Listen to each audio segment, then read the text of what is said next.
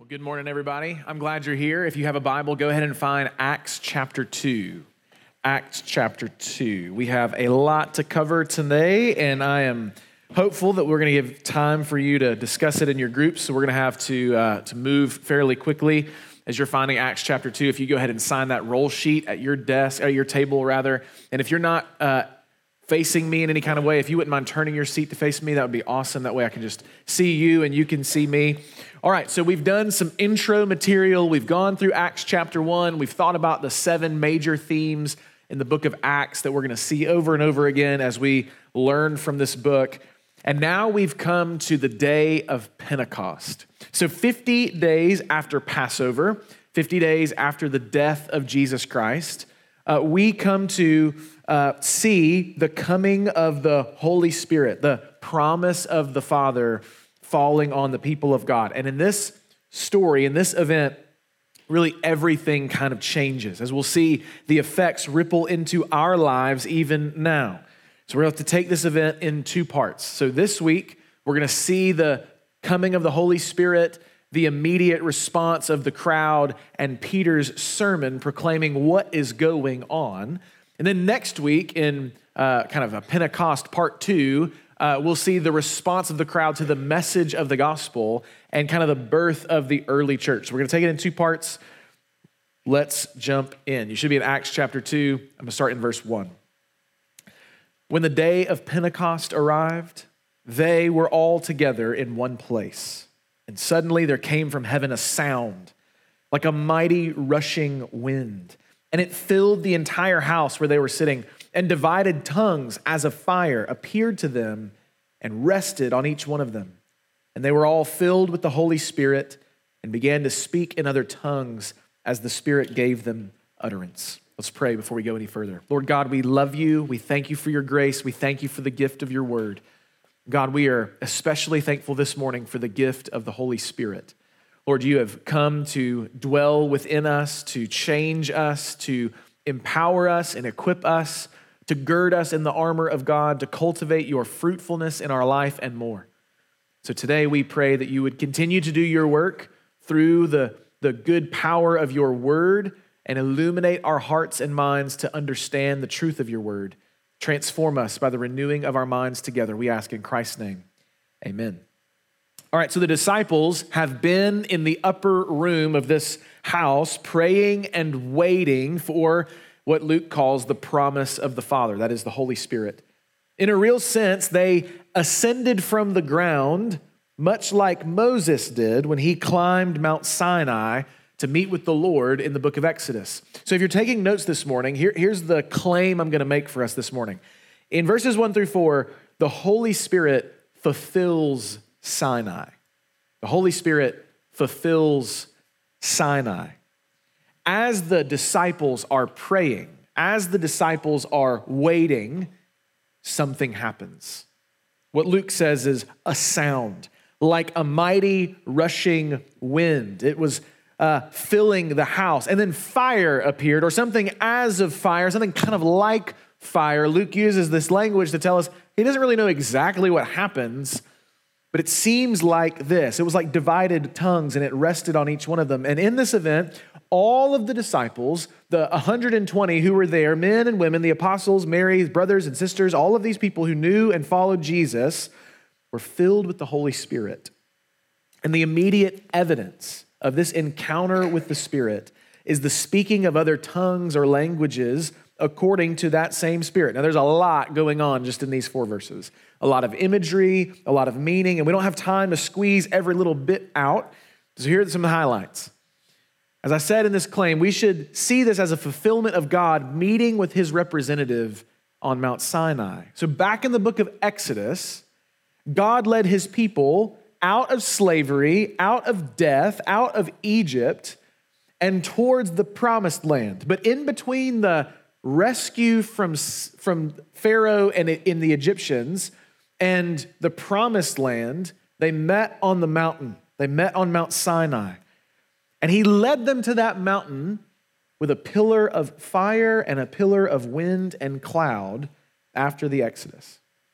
So when we read Acts chapter 2 and we see this fire coming down from heaven and this wind filling the room, we should have this kind of imagery in our minds that this is something like what we have read about before. But if we read carefully, we notice that something's missing. The fire is here, the wind is here, but the smoke and the cloud is not. They feel the air moving, they see the fire burning, but their vision is not obscured by the thick cloud that once shrouded God's presence in places like the mountaintop, or later in places like the tabernacle and the temple. Why is that the case? I think Patrick Schreiner, a New Testament scholar, is persuasive on this point. He says, There's no smoke here because they can now behold the one sitting on the throne, unlike in the old covenant. You see, in the book of Exodus, the meeting on Mount Sinai began or inaugurated this old covenant between God and his people, bounded by the law. If God's people would obey God's commands, he would bless them in the land. But in Christ, you and I have a new and better covenant. Our relationship to him is now eternal. It's now rooted in his finished work. It's empowered by the indwelling of his Holy Spirit. This is a new and better thing. The fire, too, is something significant. In the Old Testament, and in the Old Covenant especially, God's presence was expressed in fire often in ways that remind us of judgment. So you think about the fire of the sacrifices being burned day after day. I think of places like 1 Kings 18, which is like, I think, one of like young boys in churches' favorite stories. It's like Elijah and the prophets of Baal, right? Just like this showdown on Mount Carmel, and God answers with fire. It just licks up all the water that God had placed on, that Elijah had placed on the sacrifice, burns up the sacrifice. God answers with fire, burning it up and sentencing those false prophets to judgment. But as Schreiner continues, the same guy who talked about the smoke, he says, Here the fire is more personal as it divides over each of them, indicating they are now filled with the presence of God individually and corporately. So the fire of God's presence, which we see as a, a, as a symbol and as an image in the Old Testament over and over again, is less here like the, the fire of God's judgment in 1 Kings 18 and more like his presence in the burning bush of Exodus chapter 3. You remember that story? Moses is shepherding his sheep in the wilderness outside of Egypt, and he stumbles upon this bush that is completely consumed with fire, and yet it is not being burned. It's being completely engulfed, but it's not being destroyed. That is now who these disciples are. They are completely overtaken by the presence of God's Spirit, seen in these tongues of fire. So these disciples in the upper room receive the promise of the Father. They receive the Holy Spirit, and everything changes. They're now filled with the Spirit, and they are ready to witness. So let's keep going. Acts chapter 2, verse 5. Now there were dwelling in Jerusalem Jews, devout men from every nation under heaven. And at this sound, the multitude came together, and they were bewildered because each one was hearing them speak in his own language. And they were amazed and astonished, saying, Are not all these who are speaking Galileans? And how is it that we hear each one of us in his own native language? Parthians and Medes and Elamites and residents of Mesopotamia, Judea and Cappadocia, Pontus and Asia, Phrygia and Pamphylia, Egypt and the parts of Libya belonging to Cyrene, and visitors from Rome, both Jews and proselytes, Cretans and Arabians, we hear them telling in our own tongues the mighty works of God. And all were amazed and perplexed, saying to one another, What does this mean? But others, mocking, said, They are filled with new wine. All right, so in this section, the disciples who have been filled with the promised Holy Spirit are proclaiming what they say are the mighty works of God and a crowd has formed to hear them and to see what's going on. So we need to set the scene. We're at the feast of Pentecost, which, if you know your Old Testament, maybe you don't, if you do, you know that the feast of Pentecost is a, a harvest feast celebrating God's bountiful provision for his people. So Jews come from all over to Jerusalem to worship and to celebrate that God is the one who provides for them. And at 9 a.m., something like a bomb goes off in Jerusalem. I mean, you think about what is the sound of a mighty rushing wind? That's the sound of an explosion, which doesn't exist in the first century Jerusalem, right? They don't have a concept of explosive devices, and yet they have this, this, this sound that goes off in the city and it bewilders them. This mighty rushing wind explodes in their town, and they're all amazed and bewildered. And they, they gather together as a multitude to see what is going on.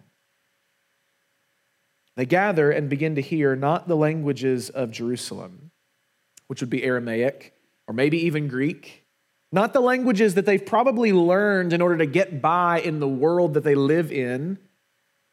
They gather and begin to hear in their own native tongues speech proclaiming the glory and the wonder of God.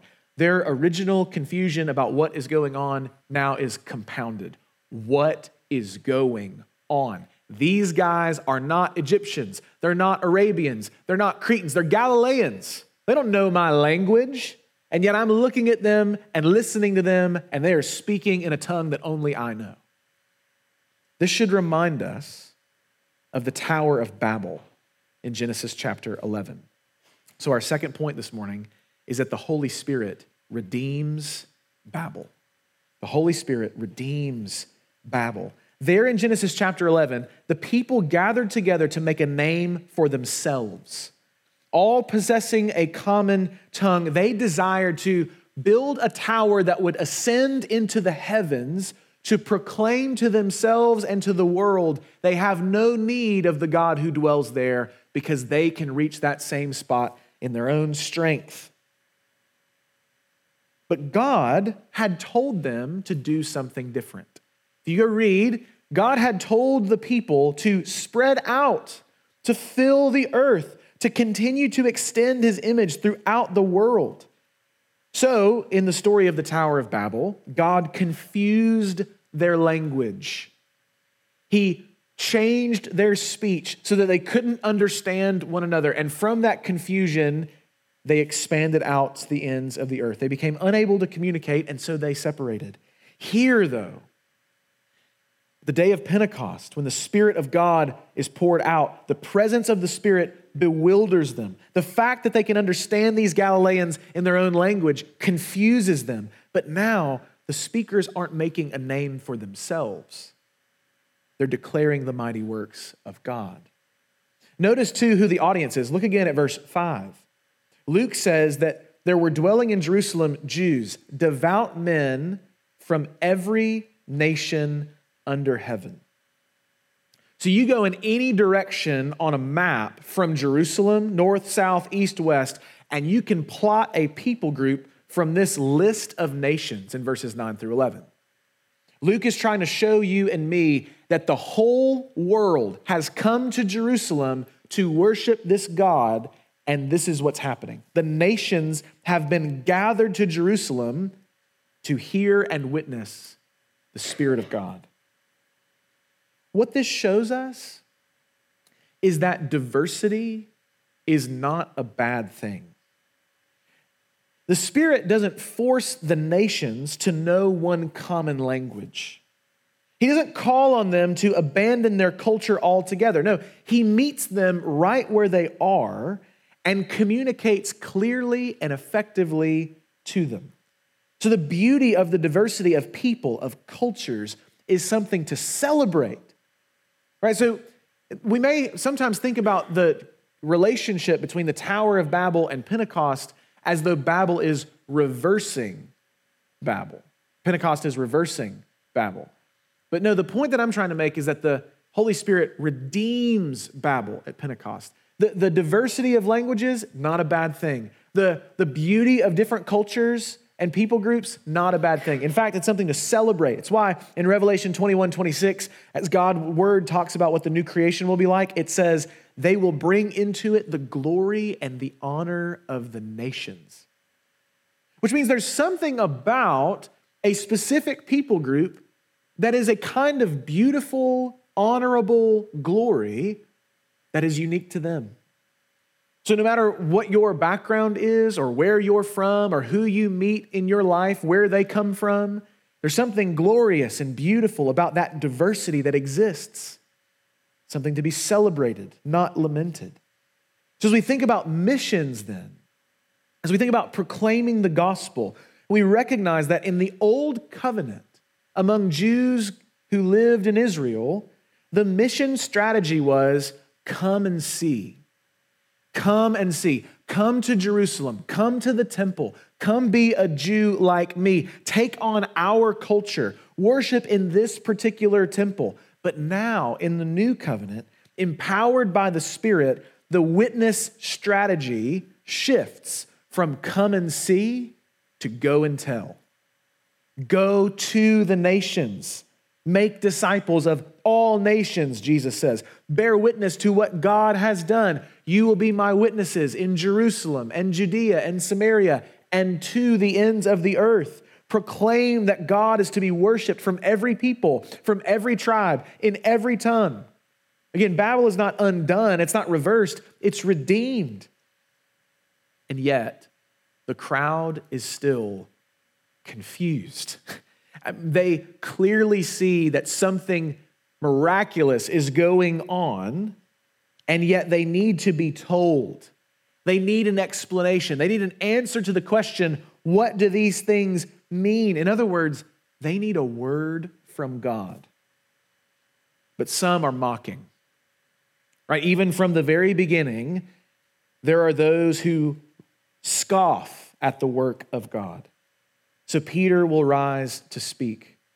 We're going to spend the remainder of our time this morning looking at his sermon in three sections. So let's read the first, starting in verse 14. But Peter, standing with the eleven, lifted up his voice and addressed them Men of Judea, and all who dwell in Jerusalem, let this be known to you, and give ear to my words. For these people are not drunk as you suppose, since it is only the third hour of the day.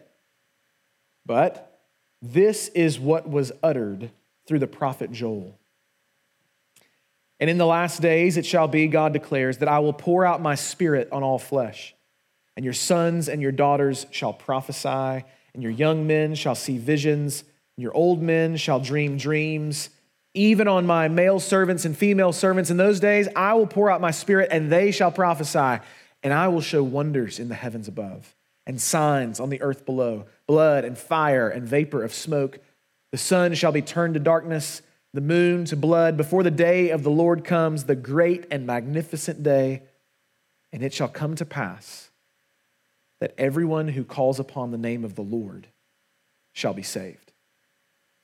All right, in our third section this morning, the Holy Spirit has fulfilled Sinai, He's redeemed Babel, and now in this sermon by Peter, the Holy Spirit magnifies Christ. The Spirit's work in the world is always connected to magnifying Jesus, to shining a light on Jesus. It is clear if you have read Luke's first book, the Gospel of Luke, or if you've been familiar with the Gospels, that Peter is obviously a changed man. He is not the same that he once was. Listen to another Bible scholar's comment here, it'll be on the screen.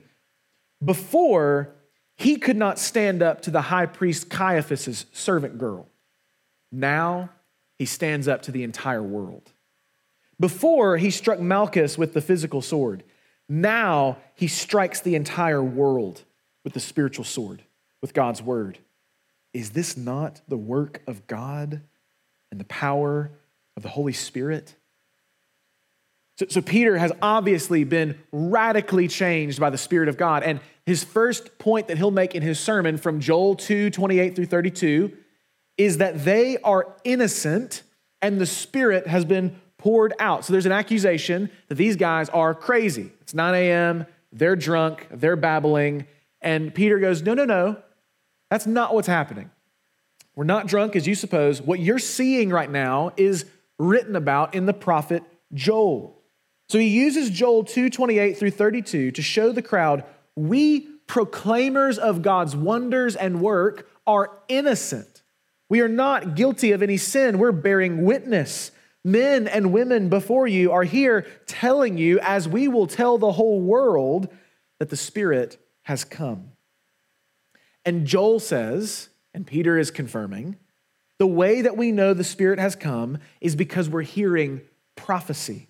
Now, that's a hotly debated word, a hotly debated topic, and we don't have time to get surgical on it this morning. But here's a great definition from a biblical scholar, um, R. Blaylock. I'm, I'm just going to give you it's these five things. I, I wish I would have put them on the screen, but you have to listen to me carefully and go back and listen after once we put this up. So, what is prophecy in the New Testament? First, it is a miraculous act of intelligible communication. So, it's, it's intelligible communication. I'm telling you something that you understand, and it's miraculous information. It's, it's information I should not know naturally. Okay, that's number one. Number two, it is rooted in spontaneous divine revelation. So, where I received this word from is from God and I received it immediately. Number three, it is empowered by the Holy Spirit. So the words that I'm communicating are words that I received from the Spirit, which number four results in words that can be attributed to any and all members of the Godhead. So I can say, Jesus is showing me, or the Father has revealed to me, and there be kind of a parenthesis, by the Spirit, this which number five must be received by those who hear or read them as absolutely binding and true. Now, we don't have time to get into whether or not this kind of prophecy continues to exist after the time of the apostles and after the time of the completion of our Bible, which is God's prophetic word to us. But suffice to say, in this event, at this moment, it is apparent that God's Spirit is empowering believers, men and women, to proclaim miraculous words to those who would hear in a way that is also miraculous. So Peter is saying, what you are witnessing right now is none other than what was promised by Joel. God gave him these words to prophesy. You are hearing its fulfillment right now. But here's his second point as we continue Peter's sermon Jesus Christ has been resurrected. Look at verse 22. Men of Israel, hear these words Jesus of Nazareth, a man attested to you by God with mighty works and wonders and signs that God did through him in your midst, as you yourselves know. This Jesus, delivered up according to the definite plan and foreknowledge of God, you crucified, and killed by the hands of lawless men. God raised him up, loosing the pangs of death, because it was not possible for him to be held by it. For David says, concerning him, I saw the Lord always before me. For he is at my right hand, that I may not be shaken. Therefore, my heart was glad and my tongue rejoiced. My flesh also will dwell in hope. For you will not abandon my soul to Hades or let your Holy One see corruption. You've made known to me the paths of life. You will make me full of gladness with your presence. Brothers, I may say to you with confidence about the patriarch David that he both died and was buried, and his tomb is with us to this day. Being therefore a prophet, and knowing that God had sworn with an oath to him that he would set one of his descendants on his throne, he foresaw and spoke about the resurrection of the Christ, that he was not abandoned to Hades, nor did his flesh see corruption. This Jesus God raised up, and of that we all are witnesses. So, what Peter is saying to this crowd is, we are innocent of any charge of sin because we have been recipients of the promised Holy Spirit. And what he has proclaimed through us to you is this Jesus is the Christ, and you killed him. You murdered the Son of God. You delivered Jesus up to the hands of lawless men. And so while we are innocent, you are guilty. Now, their guilt runs concurrently or at the same line as verse 23. This Jesus delivered up according to the definite plan and foreknowledge of God. You remember our first theme God the Father has orchestrated all things to come to pass. And Peter says, in the same breath, God the Father is sovereign over the death of Christ himself, and you are guilty and responsible. He feels no tension between those two truths. You, the crowd who have heard and witnessed these things, you are guilty for your handing up Christ to be killed, and God the Father is completely in control. He uses Psalm 16 to show that David, in some way, by the inspiration of the Spirit, spoke of more than just himself. I mean, look at verse 31. This is an insane verse. I mean, just crazy verse. In Psalm 16, David is writing about himself. He's on the run from people who want to kill him. And he's crying out to the Lord, saying, Lord, you will not abandon my soul to Hades. You won't let me see corruption. You won't let me die. You're going to save me and preserve me because you love me and because I'm yours. He's, he's leaning into God's faithfulness to hold him and preserve him from his enemies. And Peter says, Brothers, in verse 29, I may say to you with confidence about the patriarch David that he both died and was buried, and his tomb is with us to this day. So, so Peter is saying, whatever David was talking about, there's more to the story. Because while David, in that immediate instance, was preserved from death, he still died. He still was buried. He still does stay in this tomb. So, verse 31, or verse 30, being therefore a prophet, knowing that God had sworn with an oath to him that he would set one of his descendants on his throne, he, that is David, foresaw and spoke about the resurrection of the Christ. So, what Peter is saying is, is to this crowd of Jews, both proselytes and Jews by birth, who have come from all the nations to Jerusalem to worship God, to worship the Lord of the scriptures. Hey, that psalm that you probably memorized when you were a little boy or a little girl, Psalm 16 about David and his soul not being abandoned to Hades. What if I told you that that's not really ultimately about David? Peter is saying, actually, my friends, that text is about Jesus. And it's about him raising from the dead, him not being abandoned to death. Jesus was the one who was not abandoned to Hades. He died, but he didn't stay dead. He has been raised. So here's the point the one that you killed conquered death. And we are witnesses of these things. We've seen him. We just spent the last 40 days with him. So that Jesus that you killed, that you crucified, that you murdered, did not stay dead. Here's his final point, verse 33. Being therefore exalted at the right hand of God, and having received from the Father the promise of the Holy Spirit, he has poured out this that you yourselves are seeing and hearing. For David did not ascend into the heavens but he himself says, The Lord said to my Lord, Sit at my right hand until I make your enemies your footstool. Let all the house of Israel therefore know that for certain God has made him both Lord and Christ, this Jesus whom you crucified. So the Spirit has been poured out, Christ has been raised, and last, verse 33 through 36, Christ has been exalted. Jesus didn't just rise from the dead, he was exalted to the right hand of God the Father and now has sent us the promise of the Holy Spirit.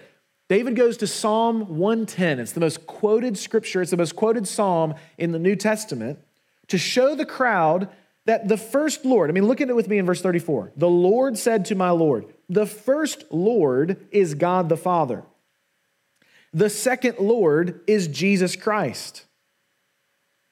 And he, Jesus, now sits enthroned in heaven, This Jesus, whom you crucified, rose from the dead, exalted himself by the Father, by the Spirit to heaven, now has all authority in heaven and on earth, and the Father has promised him, I will make your enemies your footstool.